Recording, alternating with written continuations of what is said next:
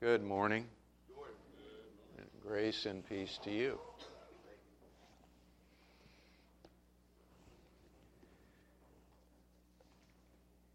No, it's been prayed for and mentioned already, but I'm just encouraging you to pray for Kid Zone.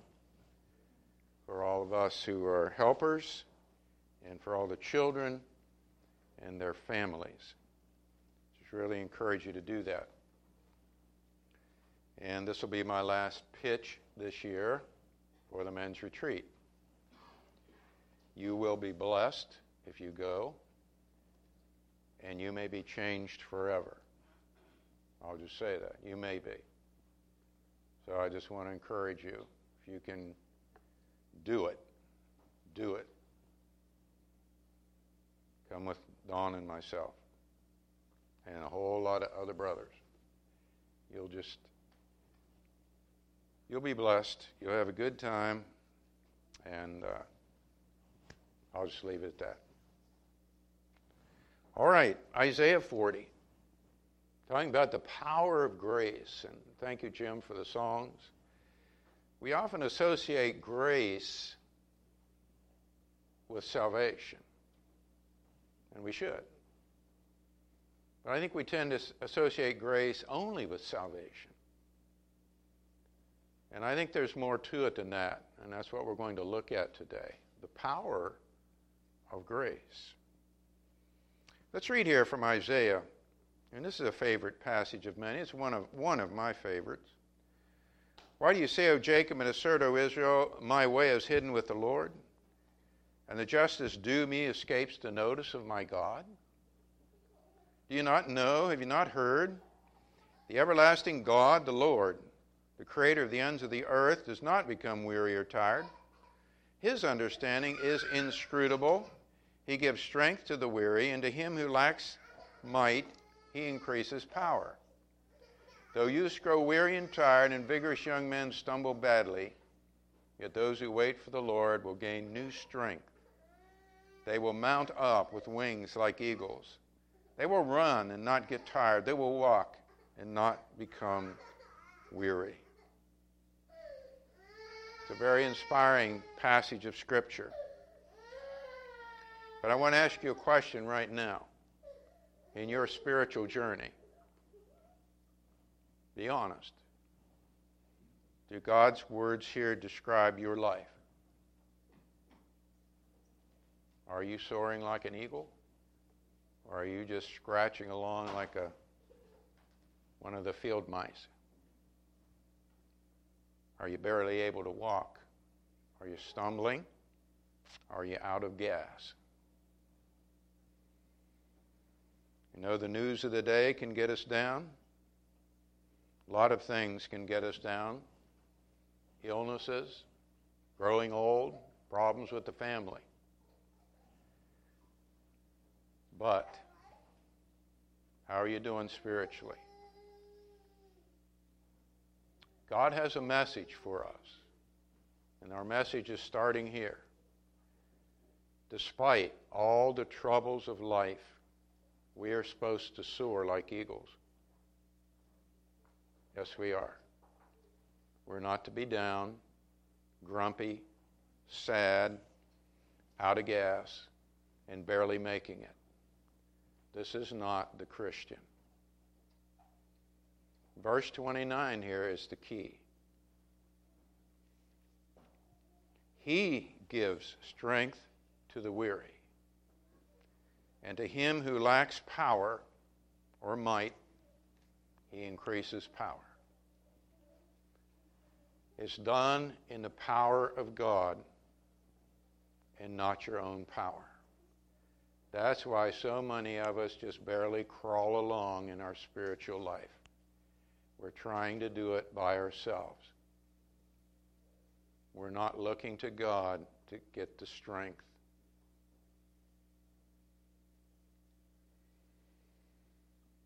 It's His power in you. And what a wonderful combination that is. That's why God designed it. That we would cooperate with Him and He would work through us, even as Rick prayed, that the light of God might shine through us. We're to be the salt of the earth, the light of the world. This is God's design. He understands and knows that we cannot live this life by ourselves. And we just keep trying to do it. And we get disappointed and we struggle and we wonder. And even people fall away because they don't get it. And they won't humble themselves and ask God for the help they need. They just won't do it. So let's look at the power of God's grace. And I'm going to use here from 1 Corinthians 12 Paul's situation with the thorn in the flesh. Second, it's really uh, 2 Corinthians 12, isn't it? Do we have that wrong on the sheet? Okay, it's 2 Corinthians 12. I got it wrong on my lesson, but I know where it is. 2 Corinthians 12. Let's read the first four verses. Boasting is necessary, though it is not profitable, but I will go on to visions and revelations of the Lord. I know a man in Christ who 14 years ago, whether in the body I do not know, or out of the body I do not know, God knows, such a man was caught up to the third heaven. And I know how such a man, whether in the body or apart from the body, I cannot tell. God knows was caught up into paradise and heard inexpressible words which a man is not permitted to speak. As you read on, you understand Paul is, of course, talking about himself. There isn't any doubt about that. And this was a great privilege and honor for Paul. And he's even saying he isn't quite sure how this happened. You know, was I in my body when this happened? Was I taken out of my body? Was this a spiritual thing? He says, I don't know. He says, All I know is it happened to me. And this is often the way God works. We just don't know how He does it. God's ways are above our ways, right? From Isaiah. We just don't know how He does it, but He does. And so Paul wasn't quite sure, but he was there in the third heaven. He refers to it as paradise. And, you know, that's rarefied air. Up there in the heavenlies, in the glory of God area, you know, in the angelic realms, as we sing sometimes. What, what a privilege that he was allowed to go there and hear inexpressible words, which a man, a man is not permitted to speak. Now, I know for a lot of us, all of a sudden we start to wonder what are those words, right? Our curiosity is aroused. Wonder what Paul heard. And I just wonder how difficult it was, and maybe for Paul it wasn't, but thinking how difficult it was for him from that time forward not to repeat any of those words that he was not allowed to repeat. You know, he got in a conversation, and somebody starts to say something. He says, Well, you know, uh, well, but you know, I, I, I can tell you, well, you know, and he just couldn't say it. He wasn't allowed.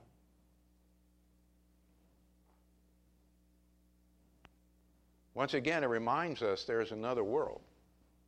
There is another realm, as we were talking about in our Bible class this morning. An angelic realm, the heavenlies, where God actually is. And there's interaction all the time between that realm and this world in which we live. All the time. Something to keep in mind to, to buoy up your faith. So, uh, anyway, Paul, Paul was blessed here. But now let, us look how this unfolds. Okay, you might think, well, that's a great thing. That's a wonderful thing. I wish I could, you know, that would happen to me and so forth. Well, when you're blessed, there's a responsibility comes with it. Always. Verse 5. On behalf of such a man, I will boast. All right? But on my own behalf, I will not boast except in regard to my weaknesses. For I do not wish to boast, for if I do wish to boast, I will not be foolish, for I will be speaking the truth. But I refrain from this, so that no one will credit me with more than he sees in me or hears from me. So here Paul differentiates between the man who went up in heaven and, the, and himself or as I termed it here, the paradise man and the earthbound man. And as Paul, he's saying here, on my behalf, I will not boast. He says, I might boast about the fellow that went up there. But I'm, I'm back down here, my feet are on the ground, and I'm not going to boast about me. All right? Says, I'm not going to boast about me. And it reminded me of 1 Corinthians 1.31, where he says, if a man boasts, let him boast in the Lord, not in himself. He says, I'm not going to boast about I went up there. That, no, I'm not going to do that. I'm not going to try to make myself look better than anybody else that I was privileged to go up there. That's not going to happen. I'm just going to boast about me, old Paul, down here in this body of flesh. And then he speaks about boasting in regard to my weaknesses.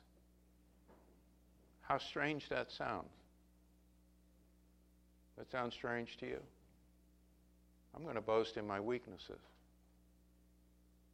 We don't do that, do we? Uh, we say, oh, I can do this. I did that. Look what I did. You know, I'm strong here. I, you know, I, I pray a lot. I read the Bible a lot. Uh, I make a lot of visits. But we don't boast in our weaknesses. What's Paul talking about? Have we missed something? It reminds me there of Isaiah 40, we just read. Those are tired and weary and can't walk. Paul's boasting in his weaknesses.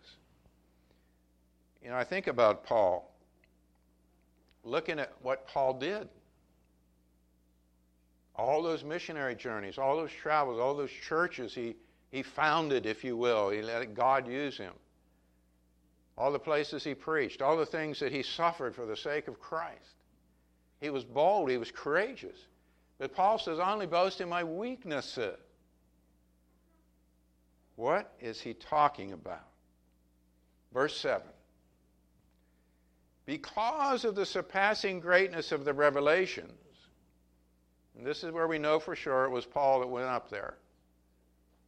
Because of that surpassing greatness of the revelation, for this reason, to keep me, to keep me from exalting myself, there was given me a thorn in the flesh a messenger of Satan to torment me, to keep me from exalting myself. So, with that blessing of having gone up into paradise and heard those inexpressible words, Paul receives a burden as well.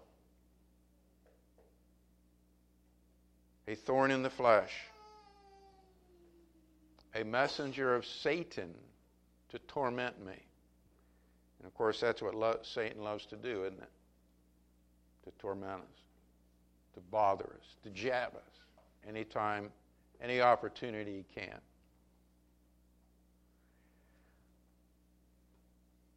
As a price Paul had to pay for this trip to paradise. I think too much speculation is made about what that thorn was. Paul didn't reveal it, so I don't think we need to explore it. But I don't think we think enough about why the thorn. That's the key thing here. Why was he given this thorn, whatever it was, to bother him? And Satan was allowed to use it to bother him, to torment him on evidently a regular basis. What was that all about? Well, he says here it was to keep me from exalting myself.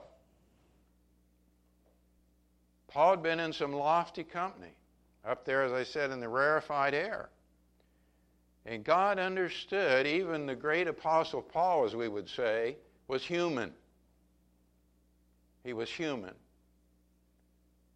And so he's saying there's a danger here for my man Paul. That if I let him come up here and hear these words and make, have this experience, that he might exalt himself and think, hey, I am really somebody here. And I don't want that to happen to him. So I'm going to give him what he needs a messenger of Satan to torment him, a thorn in the flesh. I've said before, and we always have to keep this in mind, God is most interested in your salvation and your spiritual growth more than anything else. Beyond your physical health, beyond your well being. He wants you saved and He wants you to grow spiritually. And He'll do anything to cause that to happen, even to torment you, even to bring some trouble into your life, to allow it to come, to turn you back to Him. We see this everywhere in Scripture. It's what He did with Israel as a nation. He brought the Assyrians, He brought trouble with them all the time, trying to bring, get them to repent. And He does it for individuals as well. And so the message is kind of a preventive thing with Paul. Nevertheless, it's the same idea. There is that danger, you know, when you get to paradise and you really do soar like the eagles, that you will look down on everybody else and think, well, they're nothing but rodents down there on the ground. And we should never do that. That's not Christian, it's not Christ like. You may have a thorn in the flesh right now. You might. Think about your life. I don't know.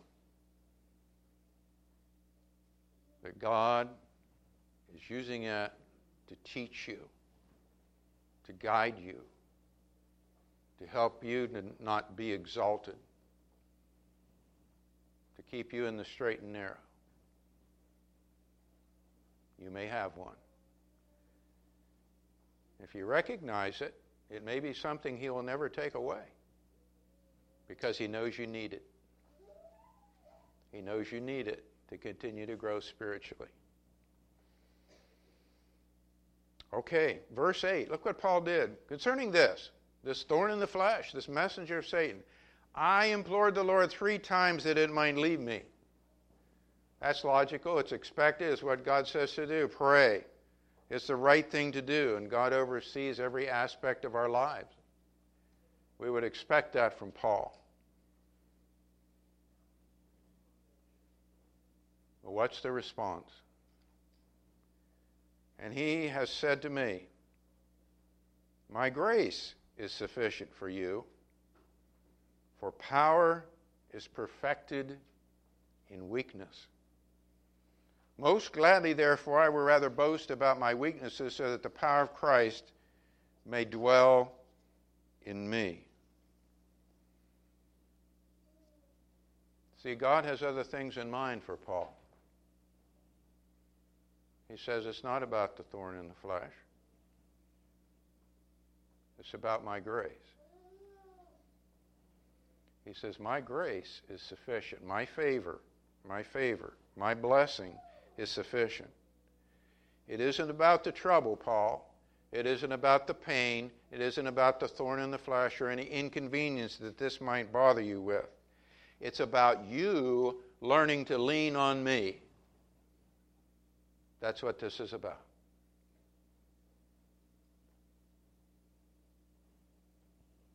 You learning to trust me, Paul. You learning to rely on me and get all your strength from me and understand that I am doing the right thing by you. You've just got to trust me. That's what this is about. I'm not taking it away, he says, because you need it. My grace is sufficient. Grace here doesn't mean saving grace. That's not what's in view.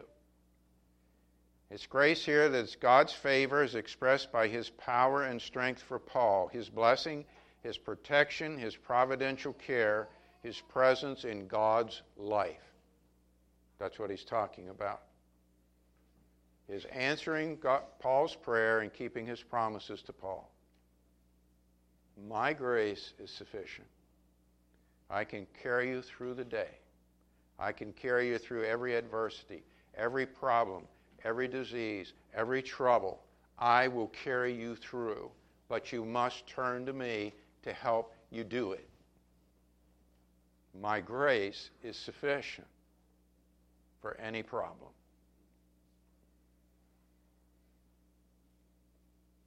You know, the question for each one of us is do we see God's grace as sufficient for us? When we have a need, a problem, trouble, do we turn to God totally and completely and rely on Him? Or do we still try to slog through it on our own? Never pray, never consult the Word, never look to Him. We just fight, fight it out. God's grace is there. But you know, like I said, some of us so proud, so stubborn, we will not humble ourselves and turn to God and say, Lord, help me. I need you to get, I need your help to get through this. We just won't do it. But God's grace is sufficient, you see. This is a message for every Christian. I will give you the strength you need. Isaiah 40, 29. I will help you. I will bless you. But you've got to turn to me. What's he say? My power is perfected where? In weakness. Not in your strength, but in your weakness. That's where my power is perfected. When you confess you can't do it. I'm at the end of my rope. I'm down. I'm done. I don't know what to do. Turn to God. God will say, It's about time. I've been here all along. What were you waiting on? Why'd you beat yourself up? Why'd you go through that for two months and never turn to me? My power is perfected in weakness. Until a person learns to rely totally upon God, he or she will never experience the full power of the Almighty working in their lives. He won't just jump in. We know that from Scripture. He will not just jump in. You have got to invite him. You've got to call on him. You've got to ask him. Your heart has to be turned to him. And he'll gladly come. But that's the way this thing works. It always works that way. He shows himself. He's there. I'm available. This is what I'll do for you. But you have got to make the decision. You have got to come. Whether it's someone who's a sinner out here in the world and you need salvation, or whether it's the Christian fighting through temptations and troubles, you've got to ask God to help and not try to do it by yourself. Therefore, Paul says, What? I will rather boast about my weaknesses. That's what he's talking about. Why? Because then the power of Christ will dwell in me. That's when I get the power of Christ, the power of God. That's why I can do these things. Because I recognize I can't do them by myself. And that's the great blessing. Now I can do them because Christ is working through me. That's real power. That's divine power. And I think it's one reason why the church really flails around today because we're not calling on God to help us. We're not asking Him. We're looking to our own strengths. We're not confessing our weaknesses and saying, Lord, we need your help. Some companion scriptures from Ephesians. And I'm pretty sure this is Ephesians 1. I think I got this one right. 118 and 20, 18 to 20. I pray that the eyes of your heart may be enlightened, so that you will know what is the hope of his calling, what are the riches of the glory of his inheritance in the saints, and what is the surpassing greatness of his power toward us who believe. These are in accordance with the working of the strength of his might. Notice in accordance, it's the same power. The strength of his might, which he brought about in Christ when he raised him from the dead and seated him at his right hand in the heavenly places. It's the very same, the power of God is the power of God. It's the very same power that raised Christ from the dead that works in the Christian. Now, that's power. This is part of, part of Paul's prayer here for these Ephesians. They would experience this power, they would turn to God and rely upon it. Ephesians chapter 3, 16 that he would grant you another prayer, that he would grant you, according to the riches of his glory, to be strengthened with power through his Spirit in the inner man, so that Christ may dwell in your hearts through faith, and that you, being rooted and grounded in love, may be able to comprehend with all the saints what is the breadth and length and height and depth, to know the love of Christ, which surpasses knowledge, that you may be filled up to all the fullness of God trying to grasp the love of God. It surpasses knowledge. I think he's talking there about it surpasses human knowledge. And we need help from God to try to grasp this love of His. But we're not done.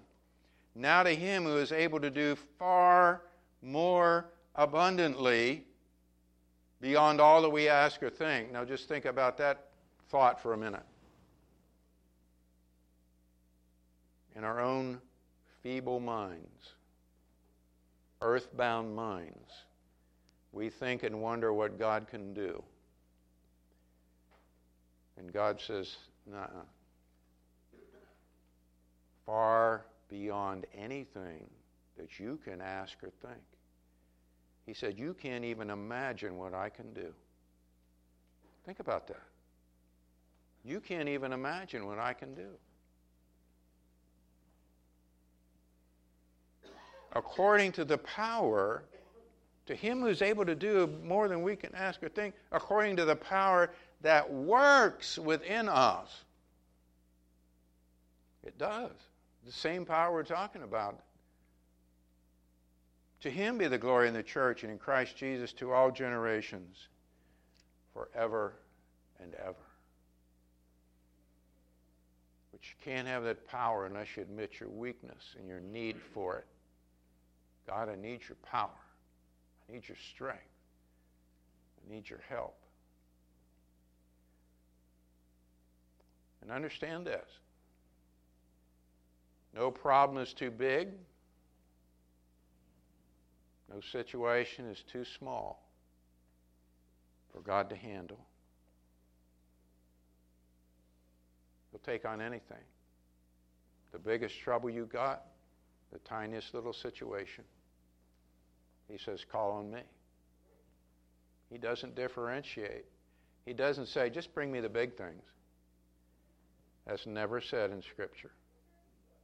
He says, Bring it all. 2 Corinthians 12:10 Therefore look where Paul is. We wonder about Paul. We say he's probably one of the greatest men, Christians who ever walked, certainly out of the New Testament, we see what he did. This is how he did it, folks.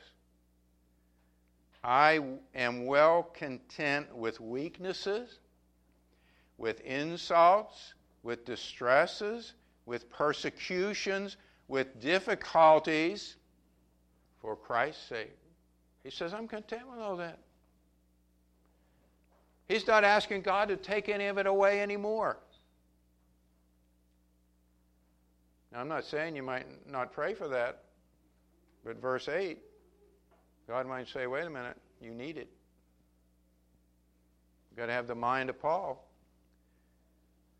For when I am weak, then I am strong. You see? Paul wants the strength of Christ in him. He's not wanting to stand on his own two feet like we sometimes say. He says, I want Christ to stand in me and hold me up. That's when I'm strong, when Christ is with me. It's an interesting thought. It's a true thought. It's a way that you know, it's kind of counterculture, the way we're brought up. do things on your own, accept responsibility. And I'm not saying we don't do that.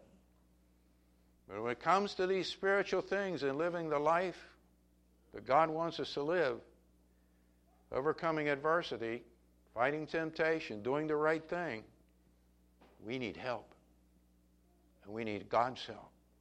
And we need to admit our weaknesses and call on God to bring us through. The power of God's grace. Philippians 4:19 My God will supply all your needs according to his riches and glory in Christ Jesus. The power of God's grace.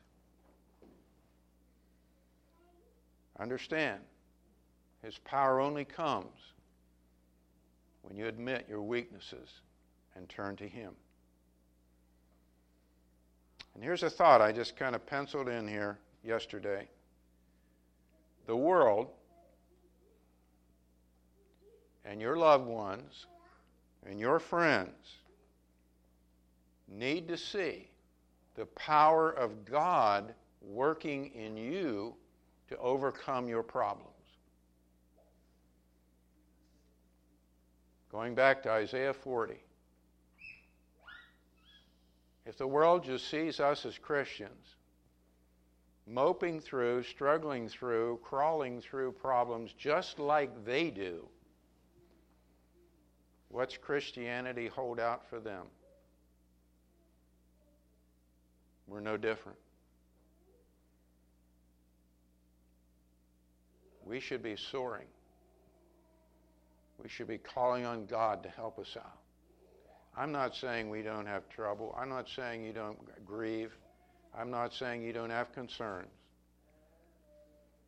But God says, I will help you soar over these things. Run like the wind. I will give you the strength to walk the great distances like the camel. I'm using prophetic language, folks. So you can endure these things. And the world can see that when you have trouble, you're different because you have help, you have strength. You're not moping around and saying it's the end of the world because this happened to me. No, it's not. We as Christians need to be different and rely upon the grace of God when these things come. We close out, again, as always, offering the invitation. We know that by God's grace we are saved because He sent His Son. His great favor to us because He loved us, the whole human race, every one. If you're ready to obey the gospel this morning and accept God's grace, understand your weakness. You cannot save yourself. You're not good enough. And without Christ, if you're not in Christ, you stand condemned before God. But He will set you free. When you're baptized, you're baptized into Christ and freed from sin.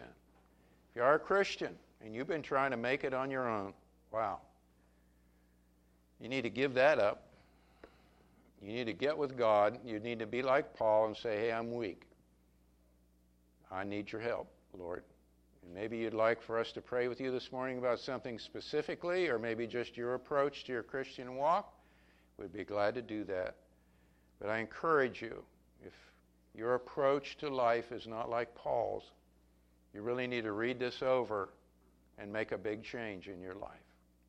If you want to come this morning, please come while Brother Jim leads us.